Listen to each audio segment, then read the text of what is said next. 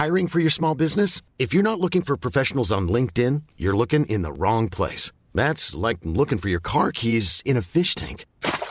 LinkedIn helps you hire professionals you can't find anywhere else, even those who aren't actively searching for a new job but might be open to the perfect role. In a given month, over seventy percent of LinkedIn users don't even visit other leading job sites. So start looking in the right place. With LinkedIn, you can hire professionals like a professional. Post your free job on linkedin dot com slash people today. Porque el mundo actual no se entendería sin la economía y los negocios. Acompaña a Mario Maldonado, el columnista de negocios más joven y objetivo del periodismo financiero, en su programa Bitácora de Negocios.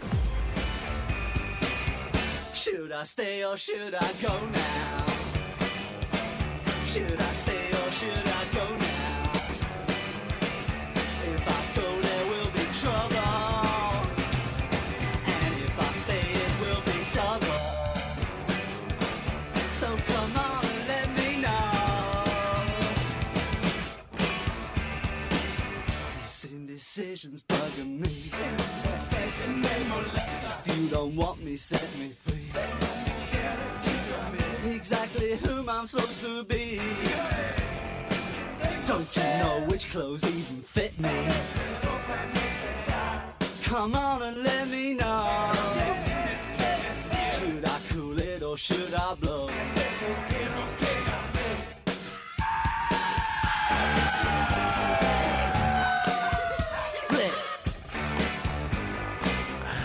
¿Qué tal? ¿Cómo están? Muy buenos días. Qué gusto me da saludarlos en este jueves ocho de abril del dos mil veintiuno. Bienvenidos a Bitácora de Negocios, al Heraldo Radio. Yo soy Mario Maldonado. Saludo con gusto a quienes nos siguen a través de la noventa y ocho punto cinco de F M aquí en la Ciudad de México, en Guadalajara, Jalisco por la cien punto tres de F M y en Monterrey, Nuevo León por la noventa punto uno de F M, también al resto de las estaciones que nos retransmiten en otras ciudades y estados de la República Mexicana, en el sur de los Estados Unidos, y a quienes nos ven y nos escuchan a través del streaming que está en la página de heraldo de méxico punto com punto m x. Son las seis con cuatro minutos de la mañana y arrancamos el programa con música. Esta semana estamos escuchando canciones de series famosas de televisión o de plataformas de streaming. Esta es de The Clash, se llama Should I Stay or Should I Go.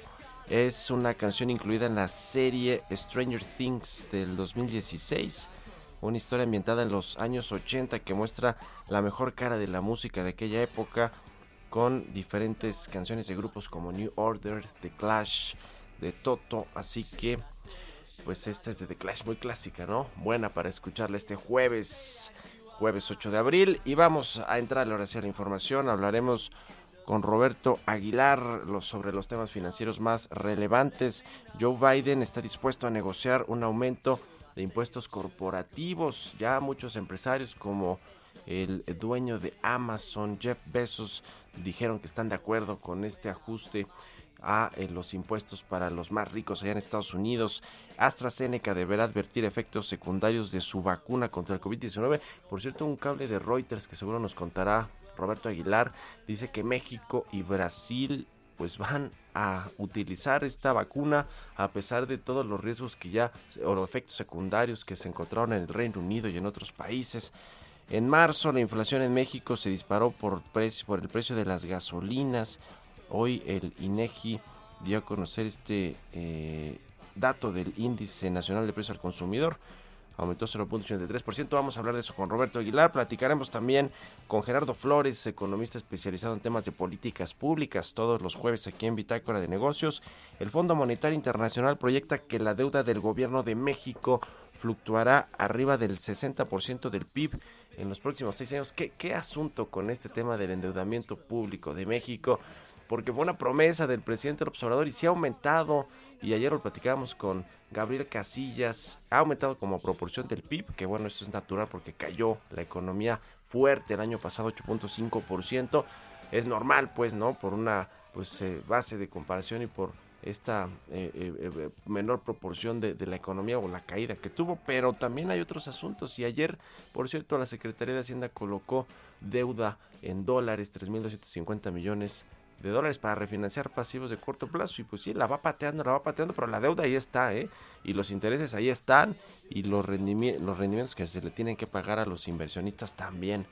Eh, en fin, también hablamos ayer con Luis González sobre la colocación cada vez más cara de los bonos del gobierno mexicano en los mercados. ¿Por qué?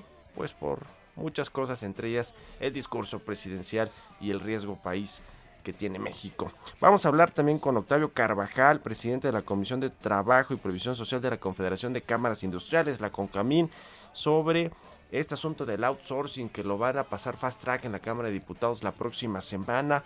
La CONCAMIN advierte la complejidad fiscal y administrativa para las empresas, sobre todo las pymes, un poco lo que decía la CAINTRA, este organismo de eh, que, que agrupa a los industriales de, de Monterrey, de Nuevo León.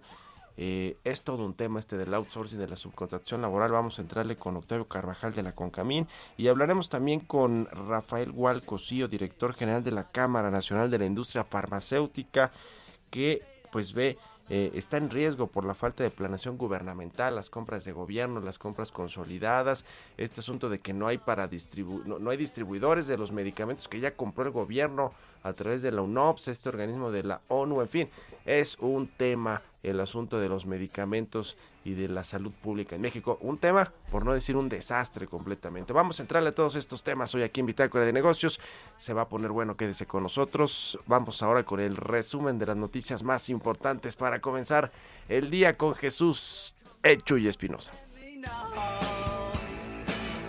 Should I stay or should I go now? Should I stay or should I go now?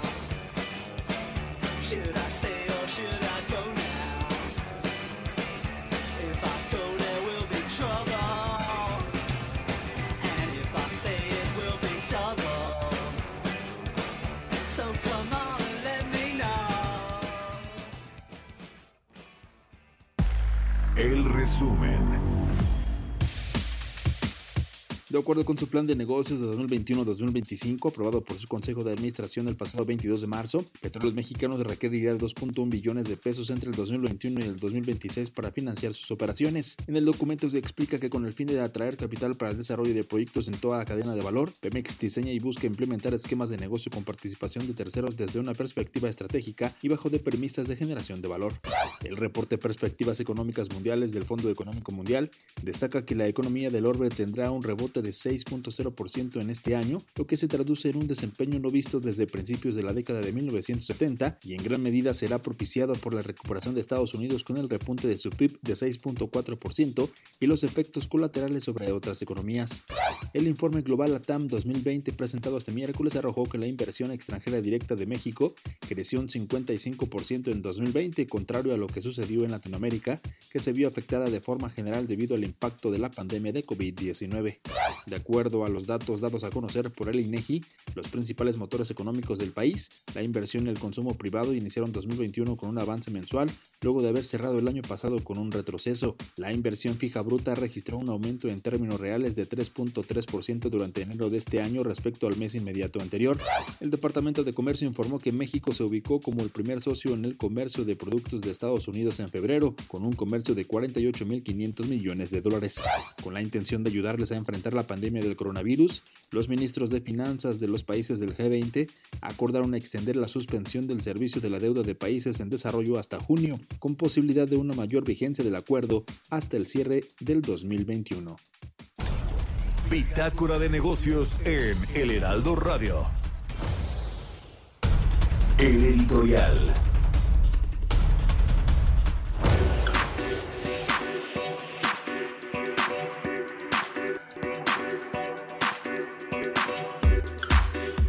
Oiga, ¿se acuerda de todo este asunto del aeropuerto de Texcoco que se canceló desde el inicio de la administración del presidente López Obrador? Desde que era el, eh, la transición, eh, hizo esta encuesta Patito, se terminó cancelando. Y bueno, después, hace unas semanas, la Auditoría Superior de la Federación hizo la estimación, el cálculo de cuánto costó o va a costar al gobierno haber cancelado este proyecto. Y salió una cifra ahí de más de trescientos mil millones de pesos, trescientos treinta y dos mil millones de pesos. El presidente un día, dos días después de que salió este informe de la cuenta pública del dos mil diecinueve, pues salió a decir que los datos estaban mal, ahora sí que tenía otros datos, como siempre lo hace. Lo sorprendente es que casi por única vez el presidente tuvo la razón con sus otros datos y eh, también, como salió a decirlo el secretario de Hacienda, Arturo Herrera, pues hubo eh, errores, eh, pues casi casi que de primaria, ¿no? De errores básicos, dijo Arturo Herrera, en la contabilidad financiera. Eh, que se, pues que, que digo yo, echaron a perder todo ese informe de la revisión a la cuenta pública del dos mil diecinueve, que revelaba irregularidades de más por más de cuarenta y cuatro mil millones de pesos en el primer año del sexenio de López Obrador. Es decir, estos irregularidades que pues no se han solventado, que ahí están, eh, pues que muchas seguramente apuntarán a corrupción o cosas por el estilo, pues se echó a perder todo por el error mayúsculo que tuvo la Auditoría Superior de la Federación. Después aceptó David Colmenares, el, el titular de este organismo, que hubo errores, que los iban a revisar. Fueron a, a la Cámara de Diputados a comparecer. Bueno, el chiste es que ya hay un dato oficial que sacó a la Auditoría Superior de la Federación de cuánto costó, y le da la razón al gobierno, al presidente Arturo Herrera. Costó exactamente ciento trece mil millones de pesos, o eso le va a costar al gobierno cancelar este proyecto, y andaba por ese por ese por ese eh, número el, el presidente y el secretario de Hacienda. Así que pues le ganó la partida, venció el presidente a la auditoría, y pues cuando salga este dato, que lo den a conocer los próximos días, pues el presidente va a aprovechar la coyuntura política electoral para decir que pues hay organismos autónomos que quieren echar abajo su proyecto. ¿Usted qué opina? Escríbeme a mi cuenta de Twitter, arroba Mario Mal, y a la cuenta arroba Heraldo de México. Economía y mercados. Roberto Aguilar ya está con nosotros, como todos los días tempranito, aquí en Bitácora de Negocios. Mi querido Robert, muy buenos días. ¿Qué tal, Mario? ¿Cómo estás? Me da mucho gusto saludarte a ti y a todos nuestros amigos. Bueno, pues iniciamos con el dato de la inflación tan esperado.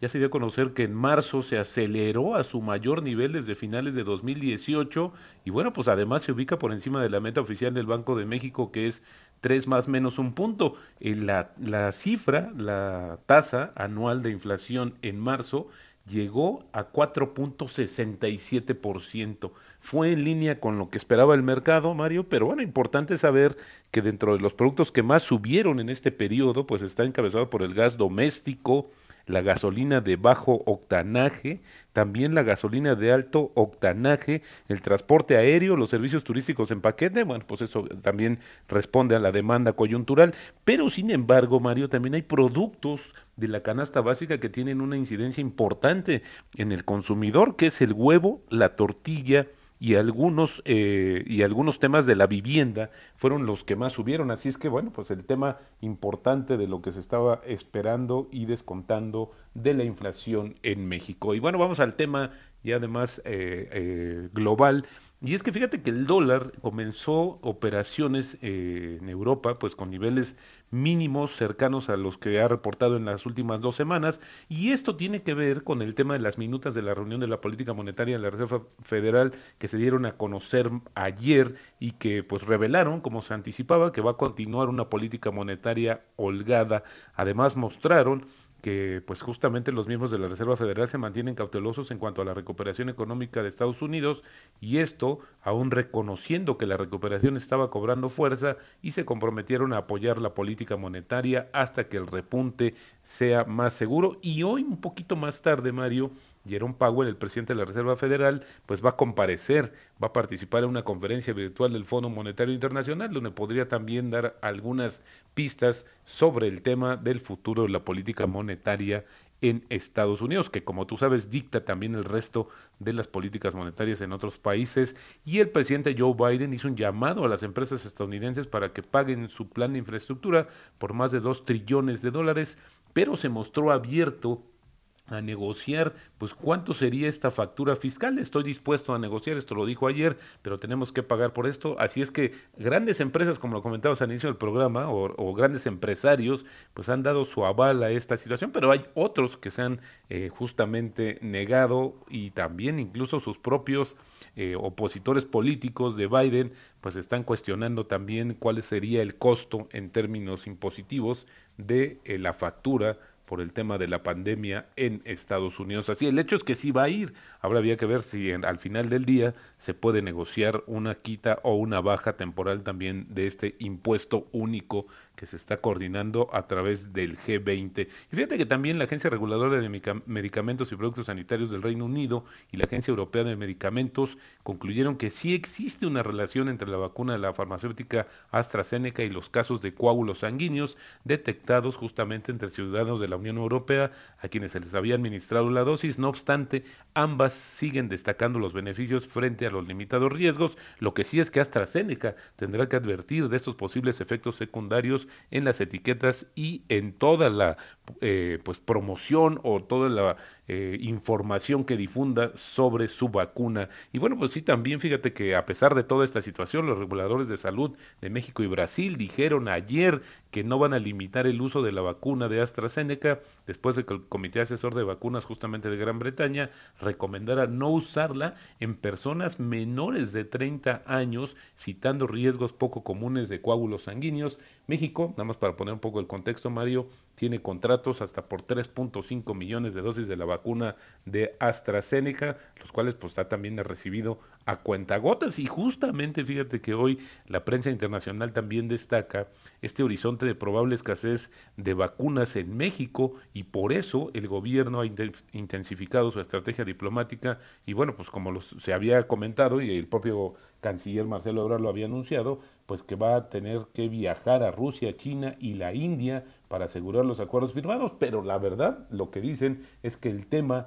la clave está en Estados Unidos, que ya entregó dos punto siete millones de dosis de AstraZeneca, pero pues parece ser la opción más viable y ahí es donde centraría justamente el gobierno mexicano sus intereses y, y pues toda la carne al asador justamente para buscar más vacunas en Estados Unidos. Y bueno, también la nota que hoy da a conocer Bloomberg, que directivos de Twitter y Clubhouse mantuvieron varias reuniones en los últimos meses para estudiar la posible adquisición de esta startup por aproximadamente cuatro mil millones de dólares, pero bueno, pues tampoco se supo o, o no hay no está claro si las conversaciones ya siguen o no, y tampoco si hay alguna alternativa, pero bueno, interesante lo que podría suceder, esta evaluación de cuatro mil millones de dólares por Clubhouse. Y el tipo de cambio, Mario, está cotizando en estos momentos en veinte punto dieciocho. Y bueno, la frase del día de hoy es una memorable de Alan Greenspan, que fue justamente el presidente de la Reserva Federal, y dice: el papel de la Reserva Federal de Estados Unidos es llevarse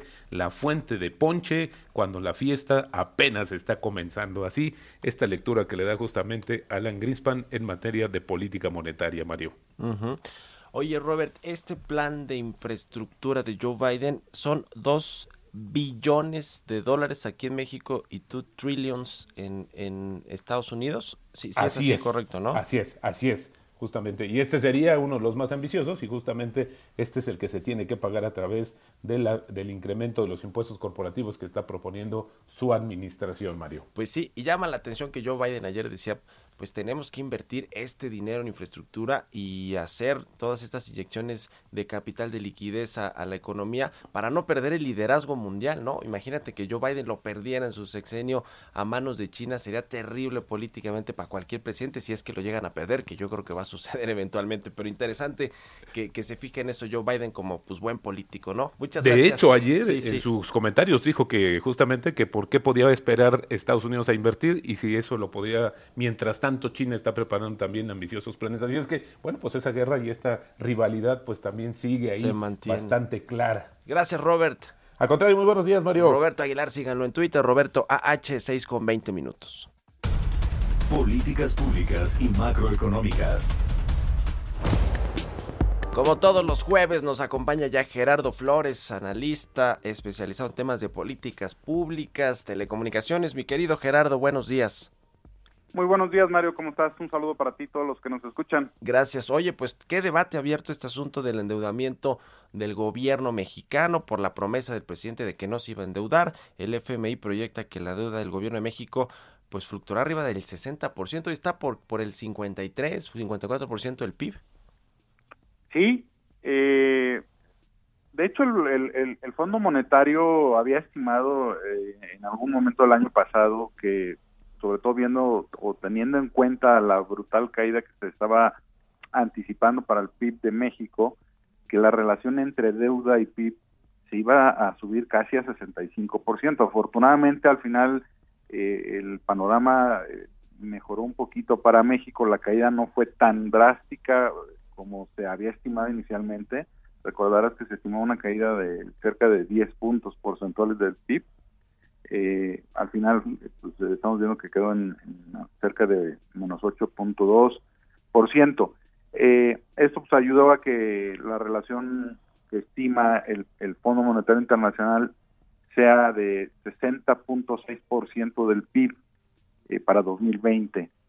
Eh, y para dos mil veintiuno, se estima que, de, de, perdóname, de dos mil veintiuno hasta el dos mil veintiséis, eh, el Fondo Monetario estima que la deuda va a permanecer, o la relación deuda-P I B va a permanecer en niveles por arriba de sesenta por ciento, muy por encima de, pues, como la, digamos, como la entregó el gobierno del presidente Peña Nieto, que, que en el último año de su gobierno esta relación estaba en cincuenta y tres punto seis por ciento, ¿no?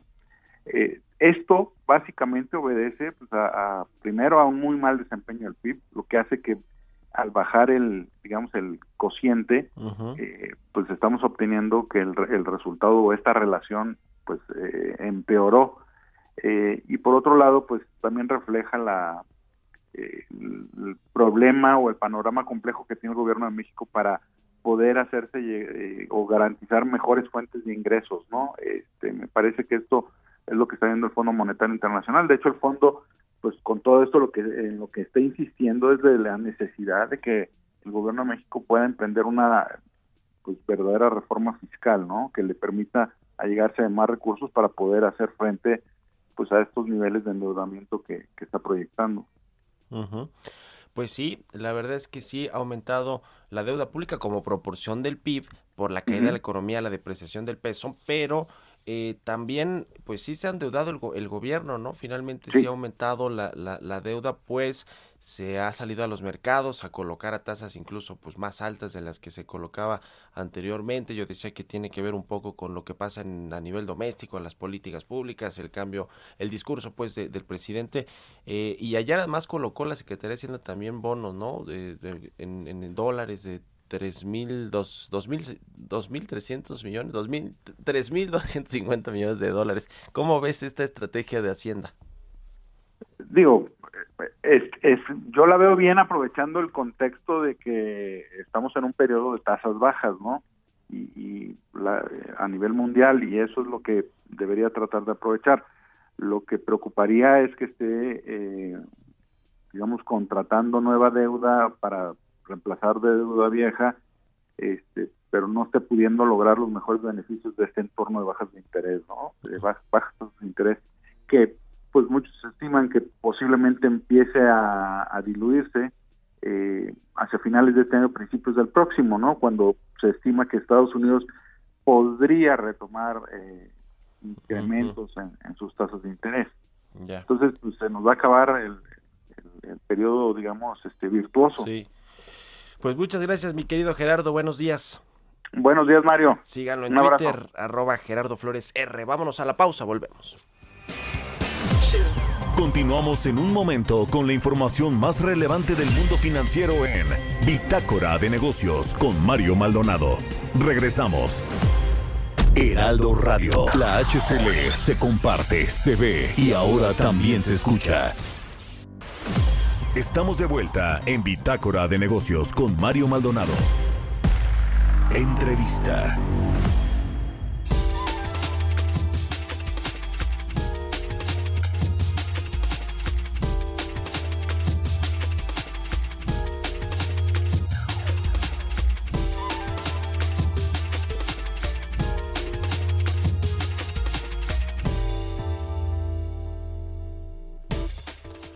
Ya estamos de regreso aquí en Bitácora de Negocios, son las seis de la mañana con treinta minutos, tiempo del Centro de México. Vamos a platicar con Octavio Carvajal, presidente de la Comisión de Trabajo y Previsión Social de la CONCAMIN, la Confederación de Cámaras Industriales. Octavio, muy buenos días, ¿cómo te va? Muy bien, muy buenos días, muchas gracias por la entrevista, estamos a tus órdenes. Gracias por, por tomar la llamada. A ver, este asunto de la reforma a la Ley Federal del Trabajo en lo que tiene que ver con el outsourcing, la subcontratación laboral, pues eh, tiene algunos asuntos ahí administrativos, de complejidades fiscales para las empresas. Ustedes pues ayer eh, eh, tuvieron una postura con respecto a esto y le pidieron a los diputados que pues resuelvan estos asuntos para que no se convierta en un problemón para las empresas que tienen a su vez pues proveedores y demás, y se tienen que asegurar que se están pagando correctamente los impuestos y eh, eh, las nóminas de los trabajadores. Cuéntanos por favor cuál es la, la postura, el análisis que hizo la Concamina al respecto. Bueno, mira, la, lo que nosotros hemos eh, estado trabajando desde hace mucho tiempo con... Uh, uh, cambiando impresiones con la Secretaría del Trabajo. El tema central, pues, lo encontramos uh, a nuestro modo de ver en dos grandes capítulos. Uno eh, relativo a um, toda la estructura de la ley laboral, y luego el capítulo que yo calificaría como fiscal, que abarca la reforma que hay al Código Fiscal de la Federación, a la ley del impuesto sobre la renta, a la ley del I V A y a la ley del seguro social y a la ley del Infonavit. Como ves, hay eh, un impacto legislativo bastante amplio, aunque claro no abarca toda la, la ley, pero sí puntos uh, fundamentales. El primero, relativo a la Ley Federal del Trabajo, pues tiene el, el uh, título más grave, por así llamarlo, de haber eliminado el, la, la subcontratación o el outsourcing. Pero uh, si bien esta fórmula que se vino utilizando por mucho tiempo desaparece, sí permite la ley que se lleve a cabo la subcontratación a través de eh, la realización de servicios o la ejecución de obras especializados. Y esto va a ser motivo, sin duda, de grandes interpretaciones y de precisiones para entender claramente qué es esto que tiene como límite o como ámbito de posibilidad de ejecución el que esas actividades no correspondan al objeto social de la empresa que recibe los servicios o a su actividad preponderante. Digamos, ese es el marco en el que se puede mover eh, esta nueva fórmula de subcontratación permitida ante la eliminación de la fórmula tradicional de la subcontratación o outsourcing, como se conoce también. Uh-huh. Ahora, ustedes eh, pues advierten, y lo hizo también la CAINTRA antier, con respecto a la afectación que van a tener sobre todo las pequeñas y medianas empresas, que tendrán que asegurarse que pues sus proveedores le están eh, pagando eh, los los servicios sociales, están cotizando ante el I M S S con el salario eh, en real que tienen los trabajadores, están pagando los impuestos, porque si no se van a hacer acreedores a, a multas, y no solo pues las pequeñas y medianas empresas, por supuesto también las grandotas, que quizá tengan mayor posibilidad de tener todo esto bajo control.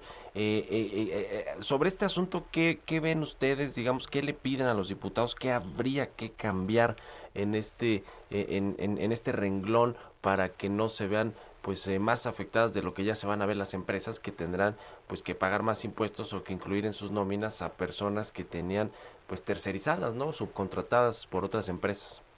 Bien, pues sí, este va a ser un efecto muy fuerte para las empresas cuya capacidad de administración eh, no está realmente a nivel de lo que la exigencia legal ahora prevé o vaya a, a prever. Quizá una reflexión sobre este tipo de empresas podría ser importante para que eh, precisamente unos grandes empleadores, en cuanto al número de trabajadores que son las pequeñas y medianas empresas, no tuvieran una afectación tan uh, fuerte como la que mencionas, al verse eh, obligados a controlar, bueno, a tener el control o contar con toda la documentación eh, satisfactoria por parte de los elementos que les presten los servicios, siempre que sean especializados, cubriendo todas sus obligaciones eh, fiscales y laborales para poder actuar eh, con base eh, en este nuevo esquema. Obviamente, pues es una carga a la cual se van a tener que sujetar, que si bien ya con la misma pandemia hubo gran cantidad de empresas pequeñas y medianas que desaparecieron, esta nueva obligación pudiera también afectarles o incrementar sus costos.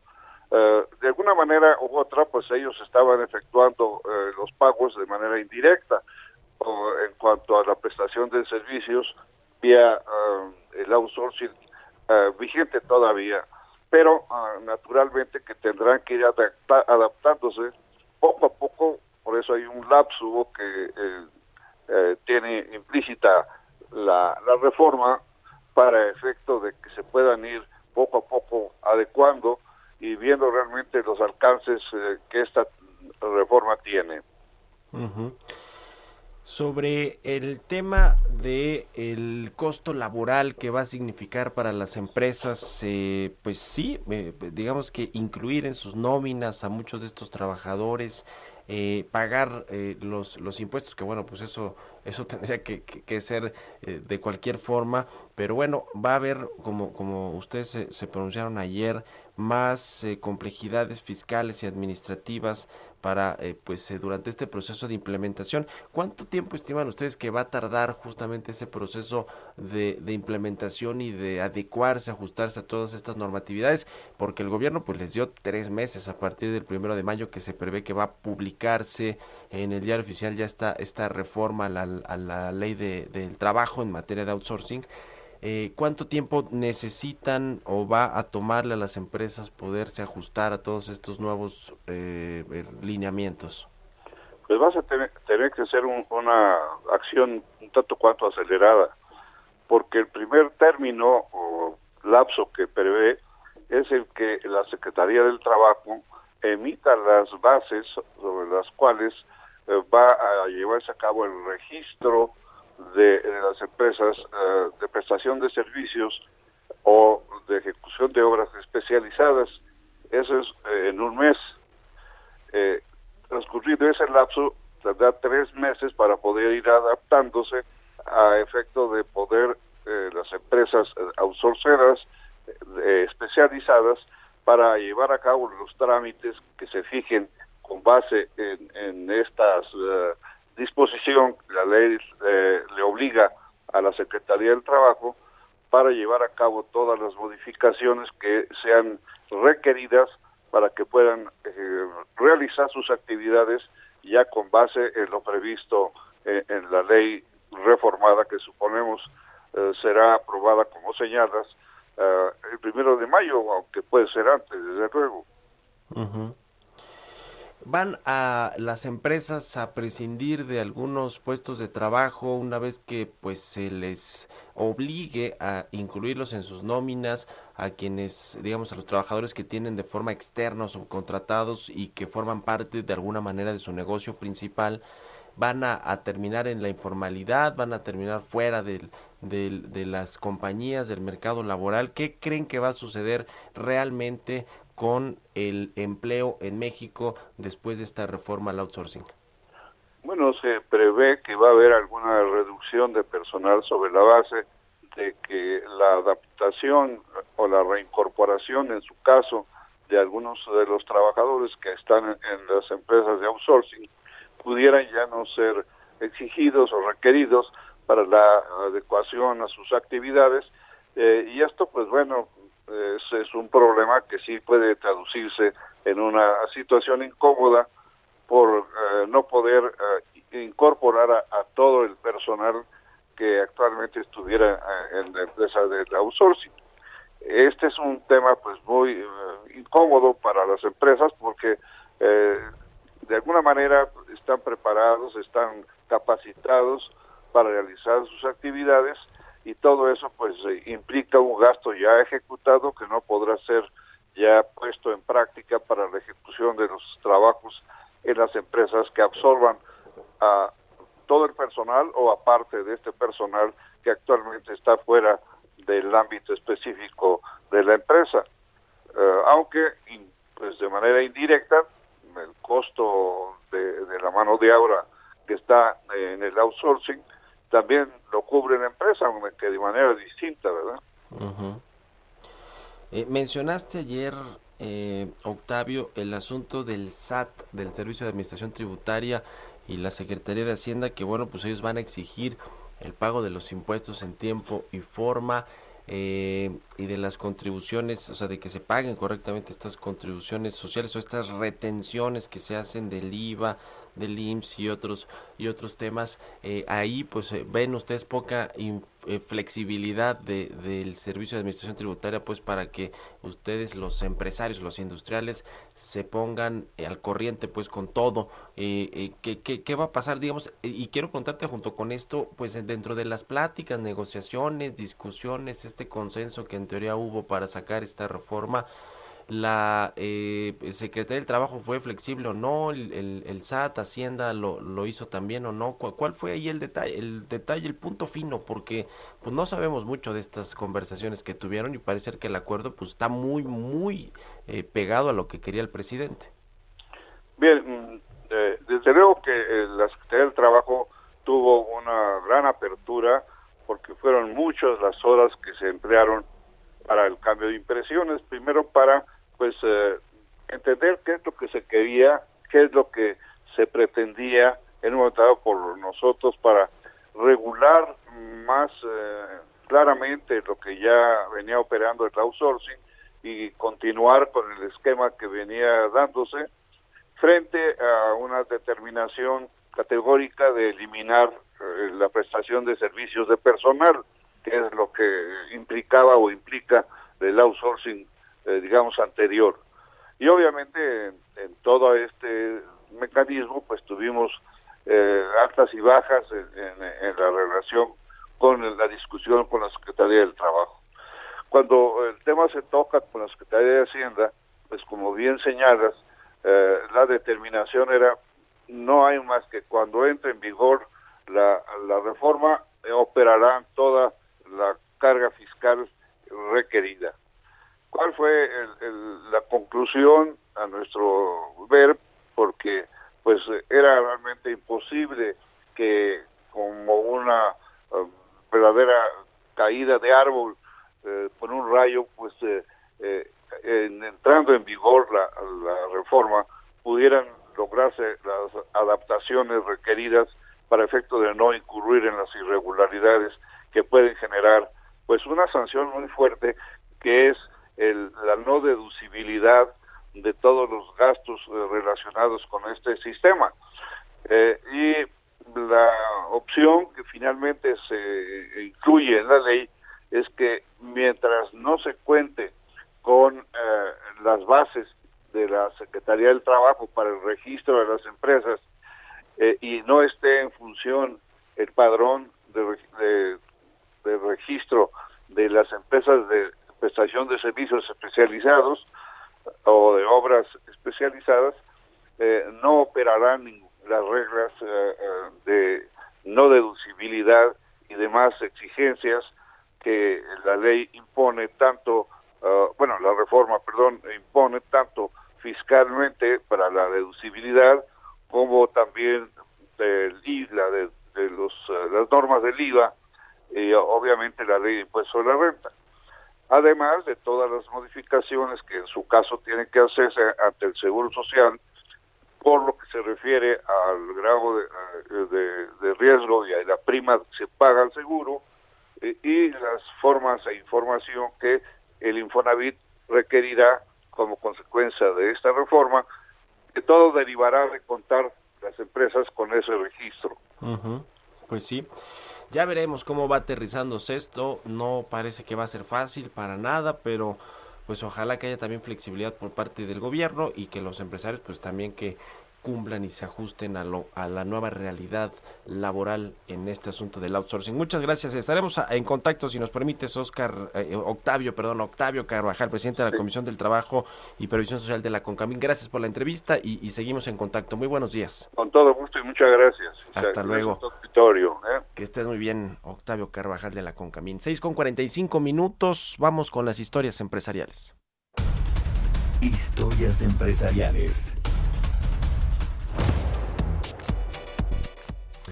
El, la plataforma de comercio electrónico Mercado Libre invertirá en México tres veces más que el año pasado, esto con el objetivo de reforzar su red de logística. Esta eh, nota la tiene Giovanna Torres. La empresa argentina dedicada al comercio electrónico Mercado Libre cuenta con operaciones en dieciocho países del continente americano, incluido México. Además, cuenta con un servicio llamado Mercado Pago, una plataforma de cobro a los compradores para pagos y abonos a los vendedores. Sus oficinas centrales se encuentran en Buenos Aires. En dos mil nueve, más de tres millones de personas y empresas vendieron por lo menos un artículo a través de este medio. Debido a la pandemia que afecta a todo el mundo, el comercio electrónico creció ante la necesidad de consumo, y en nuestro país no fue la excepción. El director de Mercado Libre, David Heisen, anunció un nuevo centro de distribución y confirmó el crecimiento de más del ciento veinte por ciento de la compañía en México, además de la disposición para invertir mil cien millones de dólares con la intención de duplicar los metros cuadrados de almacenamiento, iniciar nuevos programas para aumentar la inclusión y educación financiera y reforzar su red de logística. Y es que Mercado Libre alcanzó ya más de doscientos mil metros cuadrados de capacidad en centros de distribución, con el tercer centro ubicado en Jalisco y un cuarto en Nuevo León. En dos mil diecisiete invirtió en su primer centro de distribución cien millones de dólares, después creció cuatrocientos veinte millones en dos mil veinte y ahora se trata del monto más alto de inversión en el país en los últimos cuatro años. Para Bitácora de Negocios, Giovanna Torres. Entrevista.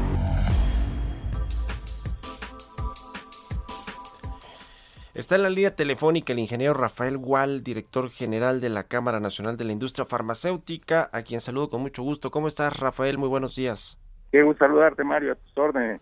Pues queremos platicar contigo sobre eh, todo lo que sucede con las compras de medicamentos, la falta de planeación gubernamental, que bueno, pues no... Eh, es, es obvia, es evidente, no no es un secreto. Eh, cuéntanos que, que, cómo están viendo todo este asunto en, en materia de, de adquisición de medicamentos, de distribución, las co- la compra consolidada, que es pues la más importante del sector eh, salud eh, eh, público. Cuéntanos, por favor, Rafael. No, pues mira, como, como tú lo sabes, hubo dos licitaciones previas organizadas por la Oficialía Mayor de Hacienda, que pues no tuvieron los resultados eh, esperados, ¿no? Entonces esto se delegó a la UNOPS, y la UNOPS eh, la verdad es que ha, ha carecido de, de oportunidad en la, perdón, caminando en la realización de de los de la licitación, ¿no? Uh-huh. O sea, digamos que fue en febrero, el cinco de febrero para medicamentos, doce de febrero para dispositivos médicos, pero todavía no se tienen resultados. Uh-huh. Se han entregado ya algunos medicamentos, ¿no? Hemos platicado aquí con eh, eh, la AMIF y con, eh, hemos platicado también con la UNOPS, y ellos dicen, pues sí, hemos entre- hicimos las adquisiciones de medicamentos, sobre todo los de patente, los entregamos al gobierno, y el problema es que pues parece ser que no hay distribuidores o no hay quien los lleve a los centros de salud, a los hospitales y, y demás donde se requieren los medicamentos. Es, es, es un tema que parece un cuello de botella, como un asunto de logística que no está funcionando, no está coordinándose de la manera adecuada, pero eh, el, de, digamos el tema de la participación de los laboratorios, de las farmacéuticas mexicanas o extranjeras que operan en México y que tienen inversiones importantes en el país, eso eso está funcionando bien, ya se limaron las perezas, apenas a, a, a, en esta semana PISA le levantó la, la Secretaría de la Función Pública, digamos, este eh, esta prohibición de poder participar en licitaciones públicas. Eh, ¿Cómo va esa relación eh, iniciativa privada-gobierno en lo que tiene que ver con el sector salud, Rafael? Mira, yo te diría en la parte regulatoria muy bien, eh, digamos que la nueva administración, espérame tantito, este, eh, digamos que la nueva administración en, en cuanto a COFEPRIS pues va, va muy bien. Eh, la relación con UNOPS hemos tenido una, una reunión nada más, y con Insabi no hemos podido tener reunión. Y efectivamente, o sea, la, la parte, digamos que la, la licitación de UNOPS se dividió en tres partes. La primera fue para productos patentados y de abasto crítico, la segunda, y la tercera es para todas las demás claves. A lo que me refería yo, donde todavía no hay ni siquiera contratos, es en esta tercera parte, que son muchísimas claves, y que de hecho ya el Insabi instruyó a las diferentes instituciones para que compraran como pudieran de aquí a junio, ¿no? Eh, la verdad es que es, es complicado, digamos, el, el panorama en este momento. Uh-huh. Sí, totalmente. El Insabi, que pues en teoría debería eh, ser el que adquiera todas estas medicamentos, pues le pidió al I M S S, al ISSSTE, a todos estos eh, organismos del sector salud que pues lo hagan de forma eh, eh, independiente, ¿no? Que, que, que ellos hagan sus, sus licitaciones o sus concursos y que busquen a las empresas, a los proveedores para que no haya desabasto o más desabasto de medicamentos del que del que ya eh, tuvimos. Eh, ustedes tienen acercamiento con la con la UNOPS, que pues también se le delegó parte o, muy, o buena parte de todas las compras, ¿no? De, del gobierno. Prácticamente todas las compras, y te digo, sí hemos tenido una reunión con UNOPS eh, para platicar un poco sobre cómo podría mejorarse el proceso, ¿no? Uh-huh. ¿Y qué dicen? Pero, pero este, pues nada más, eh, digo, les dejamos todavía las propuestas de la industria, pero no hemos tenido más allá de, de esa re- retroalimentación sobre, sobre lo que les presentamos. Uh-huh. Pues qué asunto con el sector salud, es eh, un tema pues bastante delicado por lo que refiere se refiere a, a poner en juego vidas de, de personas por la falta de medicamentos y el acceso a los tratamientos que, que pues se, se deben de tener, ¿no? Hemos visto ahí muchos eh, asuntos públicos como el tema de los niños con cáncer que no obtenían sus medicamentos en tiempo y forma precisamente por estos cuellos de botella que hay por el cambio en las políticas públicas de, de adquisición de medicamentos. Ya ya veremos qué, qué, qué, qué pasa. Ustedes pues no tienen mucho para dónde hacerse, ¿verdad, Rafael? O sea, como gremio, Mira, yo, ¿qué, ¿qué están haciendo? ¿Qué se puede hacer? Yo te diría, Mario, todos los países eh, han, digamos que, buscado fortalecer a su industria local por la, por la condición estratégica de este sector. En el caso de México, pues eh, vamos en contrario, Eh, no se, se ha privilegiado la compra en el exterior, pues lo cual vulnera el sistema de salud al no tener al proveedor aquí en México. Entonces, eh, es una condición que hemos tratado de expresar por todos los medios y que todavía no, pues no tenemos oídos de parte del gobierno para cambiar esta situación. Uh-huh. Pues ojalá que los escuchen, que haya apertura por parte del gobierno, porque además yo creo que se han ido dando cuenta que la estrategia que han seguido no es la adecuada, pero ya lo veremos. Gracias, eh, Rafael Gual, director de la Canifarma, por haber tomado la entrevista y muy buenos días. Buenos días, Mario, muchas gracias. Hasta luego. Ya casi nos despedimos de Bitácora de Negocios. Les recomiendo la portada que trae hoy el Heraldo de México en su versión impresa y digital. ciento cincuenta y tres diputados federales en campaña, pero siguen cobrando. Es todo un tema este asunto de las campañas eh, electorales hacia el seis de junio, que va a ser esta votación histórica. Nos despedimos. Gracias por habernos acompañado este jueves aquí en Bitácora de Negocios. Quédense en el Heraldo Radio con Sergio Sarmiento y Lupita Juárez, y nosotros nos escuchamos mañana tempranito a las seis. Muy buenos días.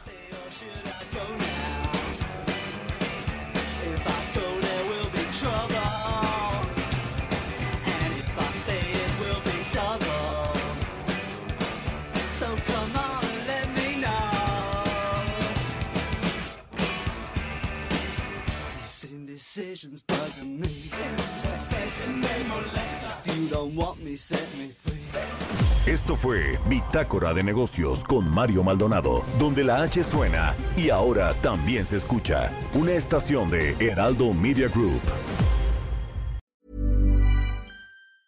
Mom deserves the best, and there's no better place to shop for Mother's Day than Whole Foods Market. They're your destination for unbeatable savings, from premium gifts to show-stopping flowers and irresistible desserts. Start by saving thirty-three percent with Prime on all body care and candles. Then get a fifteen-stem bunch of tulips for just nine ninety-nine each with Prime. Round out Mom's menu with festive rosé, irresistible berry chantilly cake, and more special treats. Come celebrate Mother's Day at Whole Foods Market.